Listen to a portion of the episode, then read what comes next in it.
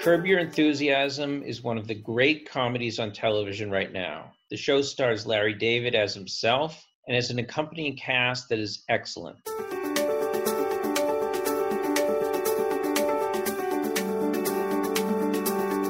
All Inclusive, a podcast on inclusion, innovation, and social justice with Jay Ruderman. Hi, I'm Jay Ruderman, and this is All Inclusive. One of those excellent co stars on Curb Your Enthusiasm is Emmy nominated actress Cheryl Hines, who joined us today. Cheryl, thanks so much for joining us today, and I hope you and your family are doing well at this time. We're really proud to have you as our guest. We are living in the time of the surge of COVID 19. I'm here in Massachusetts, and, and you know, we really are really in the surge. I just wanted to understand how you and your family are dealing with this time of social isolation and, and quarantine, and how are things in at home? Hi, it's good to be here. How are things at home? Things at home are are pretty good actually. Everybody's um, so far, you know, I don't want to jinx it, but um, everybody's hanging in there and they're pretty, dare I say, respectful of each other at our house. We have a lot of people here. We have uh, probably seven, maybe.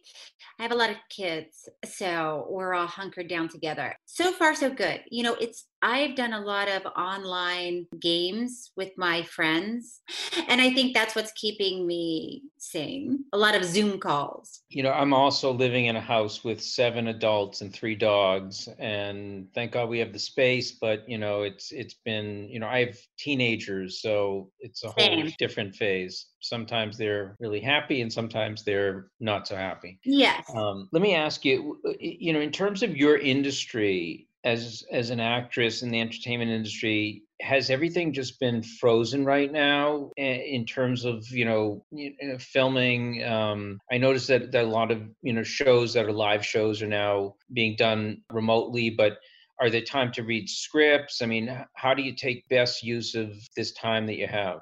Well, um, yes, it's a good time to read scripts, and it does seem like everything is frozen it's starting to feel like things are lifting a little bit, that there seems to be light at the end of the tunnel.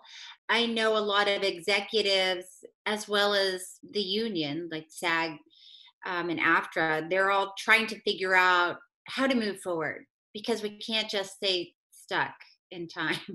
Right. So people are trying to come up with good plans of how we can get back to work. And I think, you know, it's going to look different when we do go back to work. It's I, I don't imagine uh, there will be shows with big audiences for a while. So I think people are trying to sort of reinvent TV and film, I think, for the next chapter. It seems like the entertainment industry is a lot about, you know, being out and about and, and connecting and having the right meetings and, and socializing. And now that that is not going on so much, how do you keep those connections going? You know what's interesting? Uh, one of my friends is a, a, producer, and we were playing poker online, and she was saying that they had a, a table read for a film that she's you know trying to put together, and they didn't know what to expect because they thought it was might just be a dud, like fizzle out, not the right vibe but she said it was one of the best table reads she's ever been to because it was on Zoom. And usually you know when you do a table read the actors sit at a long table and then producers writers network executives or you know studio executives are all sitting around watching but she said on zoom the way it's set up that people can um, hide their video. So they can mute themselves and hide themselves so you can watch um, and hear everything that's going on, but people can't see you.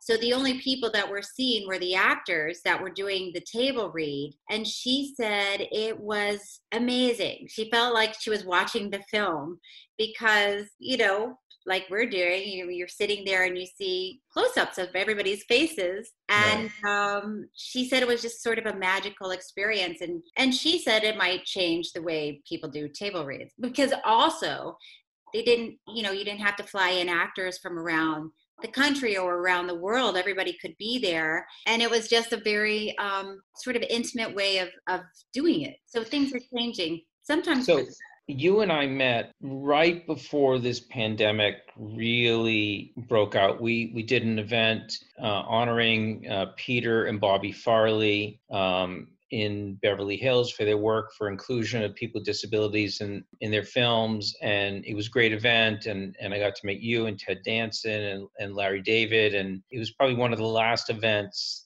that was held before everything sort of closed down. You've had a tremendous amount of success in your career with Curb Your Enthusiasm, and you know obviously have been very connected to the show and to Larry David. But you've done many other things in, in your career how have you moved away from from being an integral part of that show and connected to larry to really developing you know a very substantial career on your own um, it's a good question because when when Curb Your Enthusiasm first came out, because of the style of the show, it's um, it's all improvised and it was supposed to look like a documentary. So it was sort of a mockumentary, if you will, because Larry David is playing a version of himself, and you had and still do have uh, Richard Lewis playing a version of himself and Ted Danson. So you have all these people that you know. And when I was cast, one of the reasons I got the job was because I was an unknown actress. So they wanted somebody everybody didn't know, so people would think, "Oh, maybe that's actually Larry David's wife because everybody else is a real person." Right. So when Curb came out, people thought I was really married to Larry. So uh, I mean, I went to an audition, and the casting director said, "Oh, you're an actress too." Uh, what do you mean? So she thought it was a reality show and um, so anyway it was just uh, i had to i hired a, uh, publicist then to sort of separate myself from the show so people would know i'm not really larry david's wife and i'm an actress. And it was helpful. So after that i started getting um, auditions and offers as an actress instead of a, as larry david's wife so you were born in Miami and grew up in Tallahassee. When you first started getting into acting, t- tell us how that happened. How did you get the bug, and and how did you begin your acting career? Um, well, it, it's interesting because I I can only remember wanting to be an actor. I mean, when I was when I was little, I I would write sketches with my sister and my brothers, and then we'd have a show in the living room for my parents. I mean, they weren't great shows, let's be honest. But I mean, looking back, I realized, oh, that's not normal. I mean, not every kid is like writing comedy sketches when they're eight. Um, so that was just sort of you know my life growing up and then when i was in high school i really started taking acting seriously and because i did grow up in tallahassee I got to work with some of the actors at um, Florida State University. So that mm-hmm. was exciting for me. And I think it really got me thinking in a, um, a more serious way about acting, in a more focused way of, oh, I need to be disciplined about this, and I want, I have to to re- really approach it sort in a you know more mature way so um yeah from there i you know studied it in college and and then at some point i just drove my toyota tercel hmm. from orlando to to los angeles then and then from there i uh I found out about the Groundlings Theater in LA, which is all eh, improv and sketch comedy, and I I went there and I I really found my home and my people, and I learned so much there. From there, I got Curb Your Enthusiasm, which is all improvised, so it's all you know. So, I mean, there are thousands and thousands of, of actors, people from all over the country that descend on LA and try to make it, and most of them don't make it. What do you attribute your success to? I mean, it's, you know, my dad used to say, you know, first of all, 90% of life is showing up, but 25% is hard work and, and 75% is luck. What, what's your theory on how it happened for you? Well, I like the idea of um, preparedness meeting opportunity. So for me, I feel like I had spent years and years and years studying and learning. And I mean, I wrote a play when I was in my 20s and I produced that. And I, you know, I kept writing when, of course, nobody's asking me to, to write anything. I kept you know auditioning for student films i i just did every day i was working really hard even though nobody at all cared but it helped me to prepare for the moment when somebody did care when somebody did call me in for an audition. I i was ready you know because i'd spent my whole life waiting for that moment in time where i could go in and actually you know try in front of somebody who was a decision maker or uh, had the power to to hire me for something in some ways you have to be a very strong person to deal with a lot of rejection and maybe a couple of acceptances. How did you fortify yourself in terms of i mean mental health anxiety depression is so prevalent in our society and i think very prevalent in the in the entertainment industry. How do you deal with that? How do you how do you push yourself forward when there's rejection all the time? When i was in orlando before i moved to la I there was only one show that was being shot there, and it was Swamp Thing, the TV show. I was dying to be on it because that was the one show, you know. So I had I auditioned once and I didn't get the part. I auditioned the second time and I did not get a part. And they called me in the third time for Swamp Thing, you know, and I'm really working on these auditions, right? I've I'm I'm prepared, I've studied, I've done all the things that I'm supposed to do. I go on go in and I didn't get the part and I really got depressed. And I I talked to my sister and I said, you know, um, maybe maybe I shouldn't be in this business. You know, maybe I'm not good at it and I don't know, maybe maybe I should just quit. And she said, "Yeah, you should." I said, what? She said, well, if if this rejection from Swamp Thing is getting you down this much, you need to get out. She said, You picked a profession where it's mostly rejection. You're going to go through your whole life feeling badly about yourself if this is how you're treating your swamp thing rejection. And, you know, I, I thought about it and it made a lot of sense to me and it really made me step back and think about you know the idea of rejection and auditioning and not getting the part. And it and it made me I, er, I really thought about it in a completely different way. Whereas it doesn't matter if you get the part or not. The success is that you got the audition and you got to go in and you got to do your best. And that should be your definition of success Otherwise, if you're waiting to be happy until you get cast in that thing, you're never, you might not ever be happy because, like you're saying, uh, there's a big component of luck that has to be there for you to get something. So I've taken time to think about my self worth, if you will. That has nothing to do with if I get a job as an actress or not. But then that being said, I the fourth time I went in to audition for Swamp Thing, I got it. Congratulations. Thank you. And Thank so, you.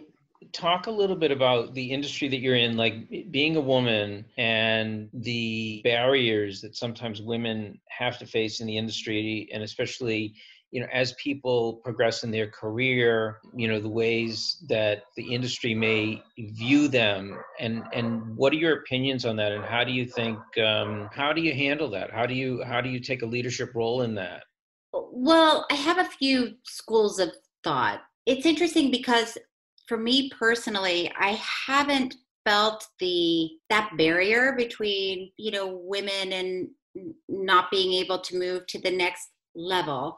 And maybe because I you know, I started at the Groundlings and it's very I don't know, guy, girl, doesn't matter as long as you're funny or mm-hmm. talented, it doesn't really matter. But then when I started um, doing other things like producing, directing, then it did become more clearer to me oh it's un- it's unusual for a woman to direct a film but i had never thought about it before until people started asking me like, "Wow, uh, you're a lady director. How does that feel?" Like, right. Oh, yeah, I guess I'm a lady and a director. Uh, probably feels like a guy director, but I don't know. Uh, but you know, it's then it's interesting because what, especially when we're with my husband, we're trying to figure out a film or a TV show to watch, that's when it becomes very clear to me, oh, it is very, very male dominated, you know, because I'm not, I don't connect that um, strongly to a film that just has, is all men and then maybe one, one lady, that's the nurse. Right. You know, I don't really need to watch another where it's just a bunch of guys killing each other that does i don't respond to that. And just the same as he probably doesn't want to watch a movie about uh, that's 99% women and one guy who comes in and brings chocolate and flowers to the girls. So but it but that being said it's it's mostly guys in movies. And when i i was tr- i was putting together this um, project of a film that i wrote and we were get, getting money you know trying to to raise the money for it. And there was one um, organization who said, yes, we will uh, contribute to this as long as you can guarantee that at least 50% of the cast will be at least uh, women and or minorities. And I thought, that is a weird I mean, of course it's going to be 50% of the cast. But see that then that I realized, oh, that's just me. And that's not normal. I mean, you watch things and it's not usually a 50 50 mix. So, you know, it's, it's a learning process for me. Well, I think I think that the entertainment industry has had a lot of stigma, and you've seen other minority groups that have been discriminated against for decades and are now sort of making progress. The African American community, Hispanic community, Asian community have really come to the forefront. I mean, they're not I would say completely um, in positions of power, but their power is growing. You know, I think also with women in in film, I mean, you've not only acted but you've directed, and I'm wondering if you could talk about, you know, which situation, like, how does it feel being an actress uh, as opposed to directing um, something, and which one do you enjoy more? Well, yes, they are they are completely um, different art forms although I hate to use that word because Larry David would be like, oh God, art forms. Okay. Um, but I'm um, acting, you know, there's an ease to it. And maybe because I've been doing it for so long, I don't know, I find it very, you know, it's just my job. But as a director, I just directed an episode of Curb Your Enthusiasm this season, so that was fun. And I've directed a few uh, television projects and also uh, an independent feature film a while ago. And directing is definitely more challenging for me. I mean, you're the you're the first one on the set and you're the last one to leave and you have to know exactly what's going on and you have to anticipate what's going to happen in the next hour in the next 2 hours tomorrow morning what happens if it rains what happens if one of the actors is late what happens if you know i mean there are a lot of what ifs that you have to think about as a director and it's very stressful. Right, right. so uh, does that answer the question? Sure. So it sounds like you enjoy both being an actor and and and directing but they're very different art forms. Yes. Um, and you've talked a lot about this in different forms but you know you are a trained actress. You're you're used to learning lines and and knowing what you have to say and when you have to say it how was it to adapt to playing on curb your enthusiasm where you know there are no lines and and everything is is improvised well that was very um easy for me only because i had just spent so many years at the groundlings uh, theater doing improv in front of a live audience which is terrifying mm-hmm. um but it's about listening to you know your scene partner and responding. So that's what we do on on curb. You're just listening and you can't respond until you hear what the other person says. And then if you have a genuine response to it then you're doing the right thing. So it, it's actually easier for me on on curb your enthusiasm because I've never felt a responsibility to try to be funny. I'm pretty much the straight man on curb, which is great. Uh, whereas, like I said, you know, uh, when you're doing improv in front of a live audience and they say, Oh, where are these two people? They're at Starbucks. Okay, go. Right. and then now you're doing a scene from scratch. You have to label who you are, who your scene partner is, what's going on, what the problem is, how are you going to solve it, and you have to do it all, you know, in two and a half minutes. So for me, was an easy transition. So I only met Larry once, and it was when we did this um, honoring of the of the Farrelly brothers, and he seemed like a very uh, genuine person um, a little bit prickly, but he's probably exactly as he is in real life as he is on the show. That's my guess, but you probably have years of experience of knowing this.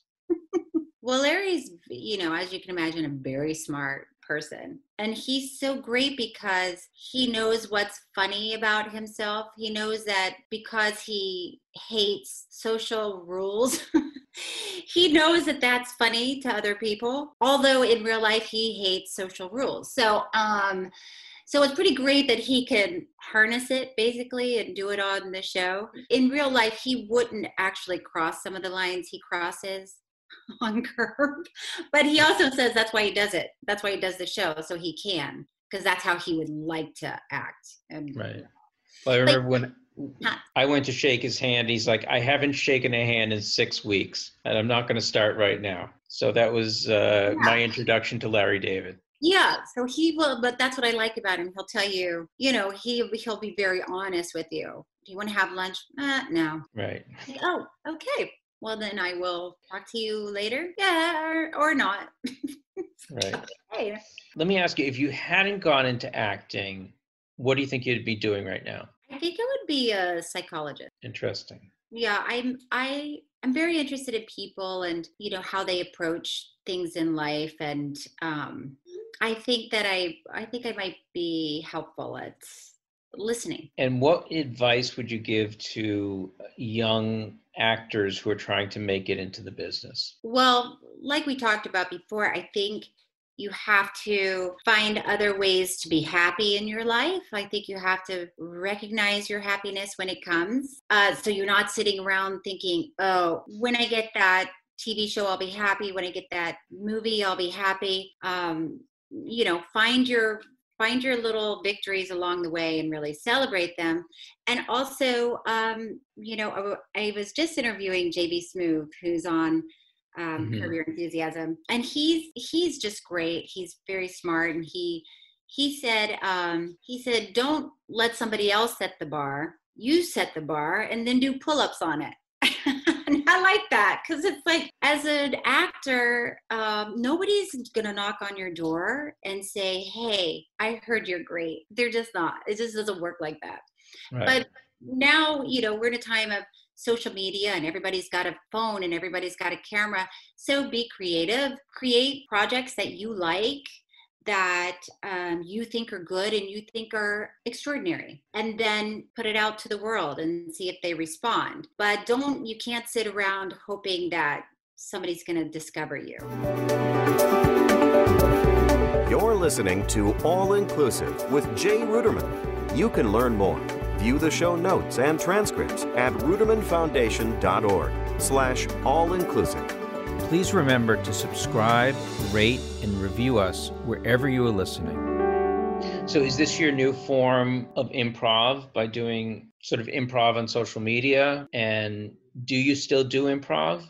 Well, I just started a Zoom talk show called Shooting the Shit with Cheryl. That's really fun. And yeah, I mean, I guess in a way it's all improvised because I'm talking to people and hearing oh, see, this is my life. It's coming together. I'm using my improv skills and my psychology skills because I like to listen to people. I like to hear their stories. I like to hear where they're from and how they got there and you know what they're doing. Um, so yes, I'm I'm using my my improv skills there. But you know, I, I mean, listen, I think everybody could use improv skills in life because right. it's really, you know, one of the biggest rules about improv is to say yes and. So when someone says something to you, you say yes and, and you add information. So you're not saying no to people. You're not saying, I don't like that idea. I didn't just hear what you said. No, thank you. You're saying yes to everything.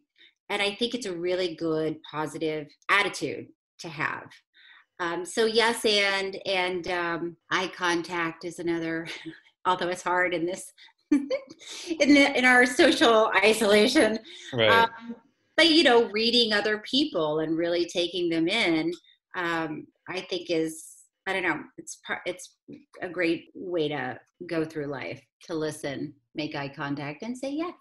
And how do you deal with social media when it gets nasty? Like, what's your what's your technique of dealing with that? I usually ignore it. Sometimes it's yeah, sometimes you can't ignore it, and then when you can't, maybe you shut it off for a while. But mm-hmm. once in a while, I'll respond. Somebody wrote um, said something about my veneers being mm-hmm. too big, my fake teeth. And I said, Oh, I don't have veneers. But mm. thank you for taking the time yeah. to write that comment. so, you know, I don't know. I can't, you can't, you can't worry about it too much or you'll go crazy. Right. Right. And I noticed that some actors are very active on social media and some of them choose not to be involved at all. Um, so I guess it's a personal choice and how, you know, you take it. You know, some people, I guess, really take it to heart and it bothers them. They're very sensitive. And some people are able to sort of just blow it off and turn it off. Yeah. I mean, for me, I have been, uh, maybe from being in this business, but, you know, it's been years of like I said, rejection. Oh, she's too old, she's too young, she's too fat, she's too skinny, she's too this, she's too that, you know, whatever it is. Um, so I think as long as you know who you are, other people can't define you, right? So if right, somebody right. says, oh, your veneers are too big. well, like I said, I don't have veneers. And even if I did and I chose them to be this big, then I don't care what Joe in Kansas is saying it's fine. They're working out for me. Don't worry about it. Right. It sounds like you have a very strong inner confidence and and that's been with you for a long time and you know maybe your family you know you know is a very strong basis that you can sort of like turn to I, you know i know that you do have a very strong family and that there are probably many people in the industry that don't have that and and you know probably lack that stability. Right. Uh, you're right. I do have um i have a strong connection to my family and and you know if you don't have a strong connection to your family and not everybody does it's important to have core group of people that will always be honest with you I think, even if it's just one person, you have to have somebody who will say, hey, reel it in, dial it down. Um, either you're not that great or you're so much better than this. You need one honest person in your corner. So America is a very diverse place, mm-hmm. and I think that you know we've seen um, groups that have been ostracized from the entertainment industry, and as we talked about before, have made great strides, although they're not quite there. The disability community has been really ostracized. In fact, I think that there's this feeling in the entertainment industry that great acting is playing disability. And in fact, in the last three decades, half the men that have won the Best Actor Oscar have won for playing a disability. And our foundation came up with a study that said that 95% of the characters that you see on TV playing a disability don't don't have that disability. So that was part of why you know we've honored the Farrelly brothers because they've done in their movies a great job at at putting you know giving roles for people with disabilities and thank you for coming to that event and thank you um, for signing uh, our foundation's letter urging studios to audition actors with disabilities. I know you have a personal connection with disability. I mean, it, seems like you know entertainment should reflect, even though it's it's it's entertainment, but the more that it reflects reality, I think the more impact it has on society and reducing stigmas. I mean, you obviously you know chose to come to the event and you chose to sign the letter you know what are your feelings uh, uh, about disability in terms of being behind and in front of the camera Well, you're right. So I have a nephew who has cerebral palsy, and he's um, been in a wheelchair his whole life. Um, and his speech is not great, but I can understand every word. so I think that's there's there's an interesting thing that goes on um, with people, uh, especially that involves speech, some sort of disability that that might impact your speech. The people around them can hear every word and understand it perfectly, and then somebody new comes in and it sounds like, oh, I can't possibly hear what this person's saying. But um, I think it's very important for the industry to hire uh, people with disabilities because it's an authentic way to really see who other people are. So someone with an uh, with a, a disability like cerebral palsy, if you hire somebody who has cerebral palsy, like RJ Mitte in uh, Breaking Bad, here you have an actor, a great actor, who's playing somebody who has cerebral palsy, who has cerebral palsy.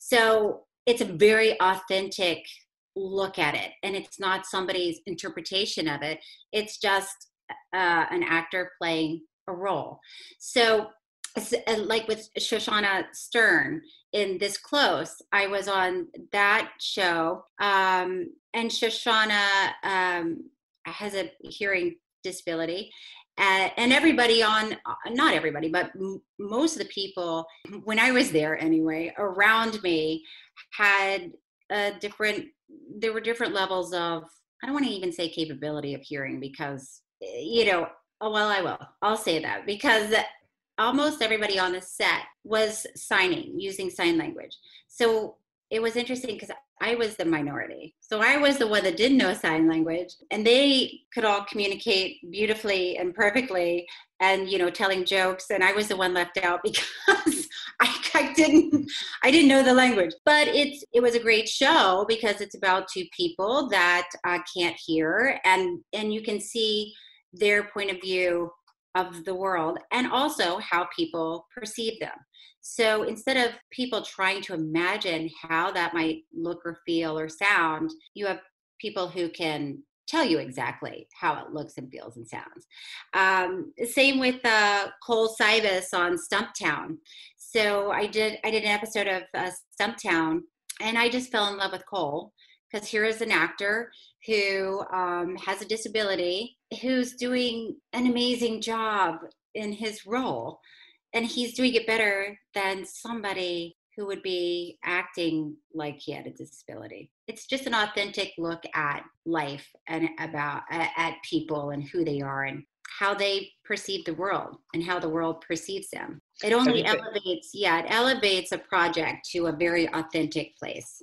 Right. And disability is such a large part of our society. 20% of our population has some form of a disability. And we've seen real leadership among people like Scott Silveri, who had a show on ABC called uh, Speechless um, yeah. with with Minnie Driver, and mm-hmm. and he went out and he looked for Micah Fowler, who played you know one of the the lead characters and someone who has a disability, or Edgar Wright, who um, produced uh, among his films Baby Driver, and auditioned a lot of characters for the film of, of Baby's um, father and then found CJ Jones, who's deaf, and said, you know, the character was going to be deaf. Or, you know, even John Krasinski in A Quiet Place wanted his daughter to be deaf and found Millicent Simmonds. So I think when you find that leadership, yeah. um, you you have inclusion. You know, your husband's um, cousin Tim Shriver wrote a book called Fully Alive. I don't know if you've read it, but sort of goes through the history of disability in, in, in our country, how people you know were institutionalized and segregated and it was actually tim's uh, mother eunice shriver who really began special olympics and you know really started bringing people with disabilities out of institutions and into the public view and our foundation recently did a study that we released to the studios. It was a survey saying that people really want authenticity and they're willing to pay for authenticity. Uh, but this stigma that permeates our society about disability, I think, also exists in the entertainment industry. And there are some people that are saying, no, well, if you really want to have uh, a character with disability played, you know, correctly, um, don't hire a person with disability, hire an able bodied actor to play that disability. So I think, you know, we're in a transition period. Uh, but the more leaders like you and and others that really say, you know, no, I think that that you know people with disabilities have the right to be seen and and and to be heard and to be, you know, the more that happens, the more stigma in our society, you know, will be reduced. So you know, no, you're absolutely right. And you know, I think even uh, ABC, Dancing with the Stars, I think they've done a very good job. Um, mm. You know, introducing the, the the masses to someone who only has one leg who can who's an amazing dancer somebody who can't hear who's an amazing right. dancer and i and it's been fun to watch how much people around the world around the country connect with with that person and maybe they just haven't uh, you know most people haven't had the opportunity to watch somebody um, who only has one leg dance you right. know, or who's deaf dance. So I think it's a good indicator to the industry uh, that people connect with this and people want to understand it, want to see it, want to explore it. Um, clearly, if so many actors have been winning, you know, um, awards for their portrayal of someone with a disability, there's an audience out there who wants to see the story of this person with with a disability. So what better way to do it than somebody with that disability? I think you're right. I think we're we're ready for it. We want to see it. Yeah. Thank you. I, I, so let me just ask you some offhand questions. Are there any actors who you've not worked with yet that you're really dying to work with? Hmm. i mean i should have an answer for this shouldn't i I don't know. I've been so lucky. I've been so, I, I have been so lucky with the pe- people that I've worked with. I mean, it would be fun to, to do something with Glenn Close, like a thriller. Mm-hmm. A thriller with Glenn Close. Write it up, you guys. Yeah. I saw her uh, in a film at Sundance with Mila Kunis um, that was quite um, a film, and I think, you know, will do, you know, fairly well let me ask you your poker playing where does that come from? And and you know how long have you been a poker player and is this online poker? You are you will you go to a casino when casinos actually become a thing again? Well i started playing when um when i was pregnant 16 years ago because I was so bored and I was stuck at home and I started playing online and then I started playing with friends and then I started yeah you know we have trips to Vegas and stuff like that but I have a home game I mean we haven't played since the lockdown but I have a home game with like Ray Romano and Jason Alexander and um, Camryn Manheim, you know, a bunch of people. And we we go every month. We go and we play you know, till one in the morning if you're one of the winners. Um, so yeah, I play, and then now during the lockdown, I've been playing online with my friends. We do somehow somebody set it up where we're on Zoom and we're also playing on another device. Hmm. um, so it's complicated, but worth it. Do you have a good poker face? I have a great poker face. no, you know what I like about poker? It's the one time that you not only, you know, should you lie, but you have to. You have to look somebody in the eye and lie to them and it's perfect perfectly acceptable. And I like that.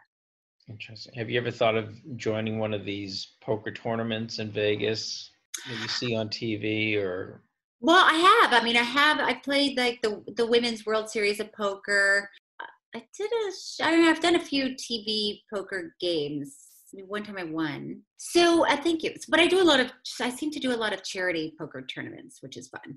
I mean, I just did one for um, Feeding America that um, Ben Affleck coordinated that was really fun. Are there any upcoming projects that we should be looking out for that you've been involved with that you really liked and you're excited about coming out? If you can divulge them at this time, if they're not. Well, a, that's what's uh, interesting. I mean, I, I don't know if they've announced it yet, so I don't think I can announce. But we we shot one episode of this crazy fun show.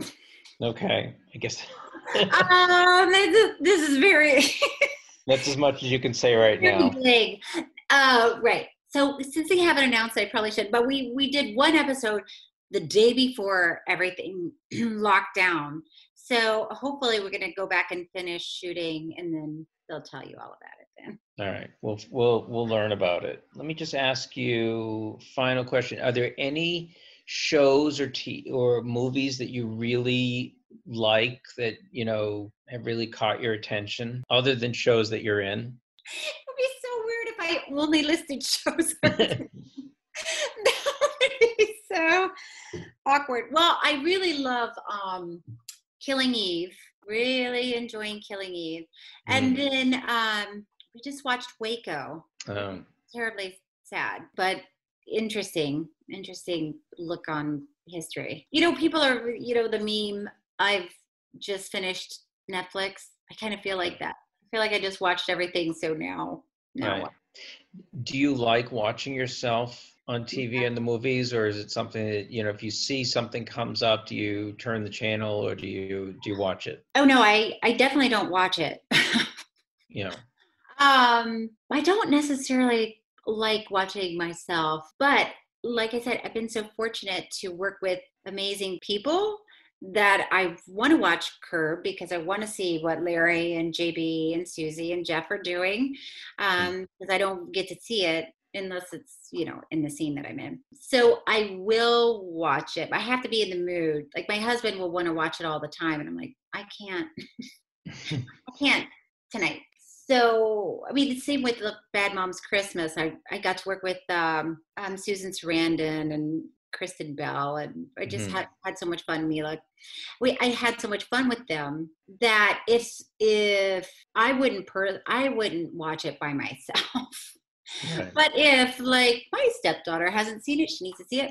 Um, I would sit down and watch it with her. You know, Mhm. with a half an eye. right. It is Sure. weird to yourself. It's weird. I'm sure. I'm sure. Well, Cheryl, I really appreciate your time and thank you for joining us. And thanks for your leadership and being an awesome actor uh, who I enjoy watching. Thank you so much and stay safe and stay healthy. And I hope your family stays safe and, safe and healthy throughout this whole uh, pandemic. And we'll see you on the other side. Yes. Well, thank you for all the work you're doing. It's it's really important it makes such a difference in so many people's lives and it's not easy work that you're doing. I know this to be true. So I appreciate your hard work and keep it up. Thank It- you. Pays off. And uh, yes, you stay safe and sane. Thank you. Thank you so much. Bye. All Inclusive is a production of the Ruderman Family Foundation. Our key mission is the full inclusion of people with disabilities in all aspects of society. You can find All Inclusive on Apple Podcast, Google Play, Spotify, and Stitcher. To view the show notes, transcripts, or to learn more, go to rudermanfoundation.org slash all-inclusive. Have an idea for a podcast? Be sure to tweet at jruderman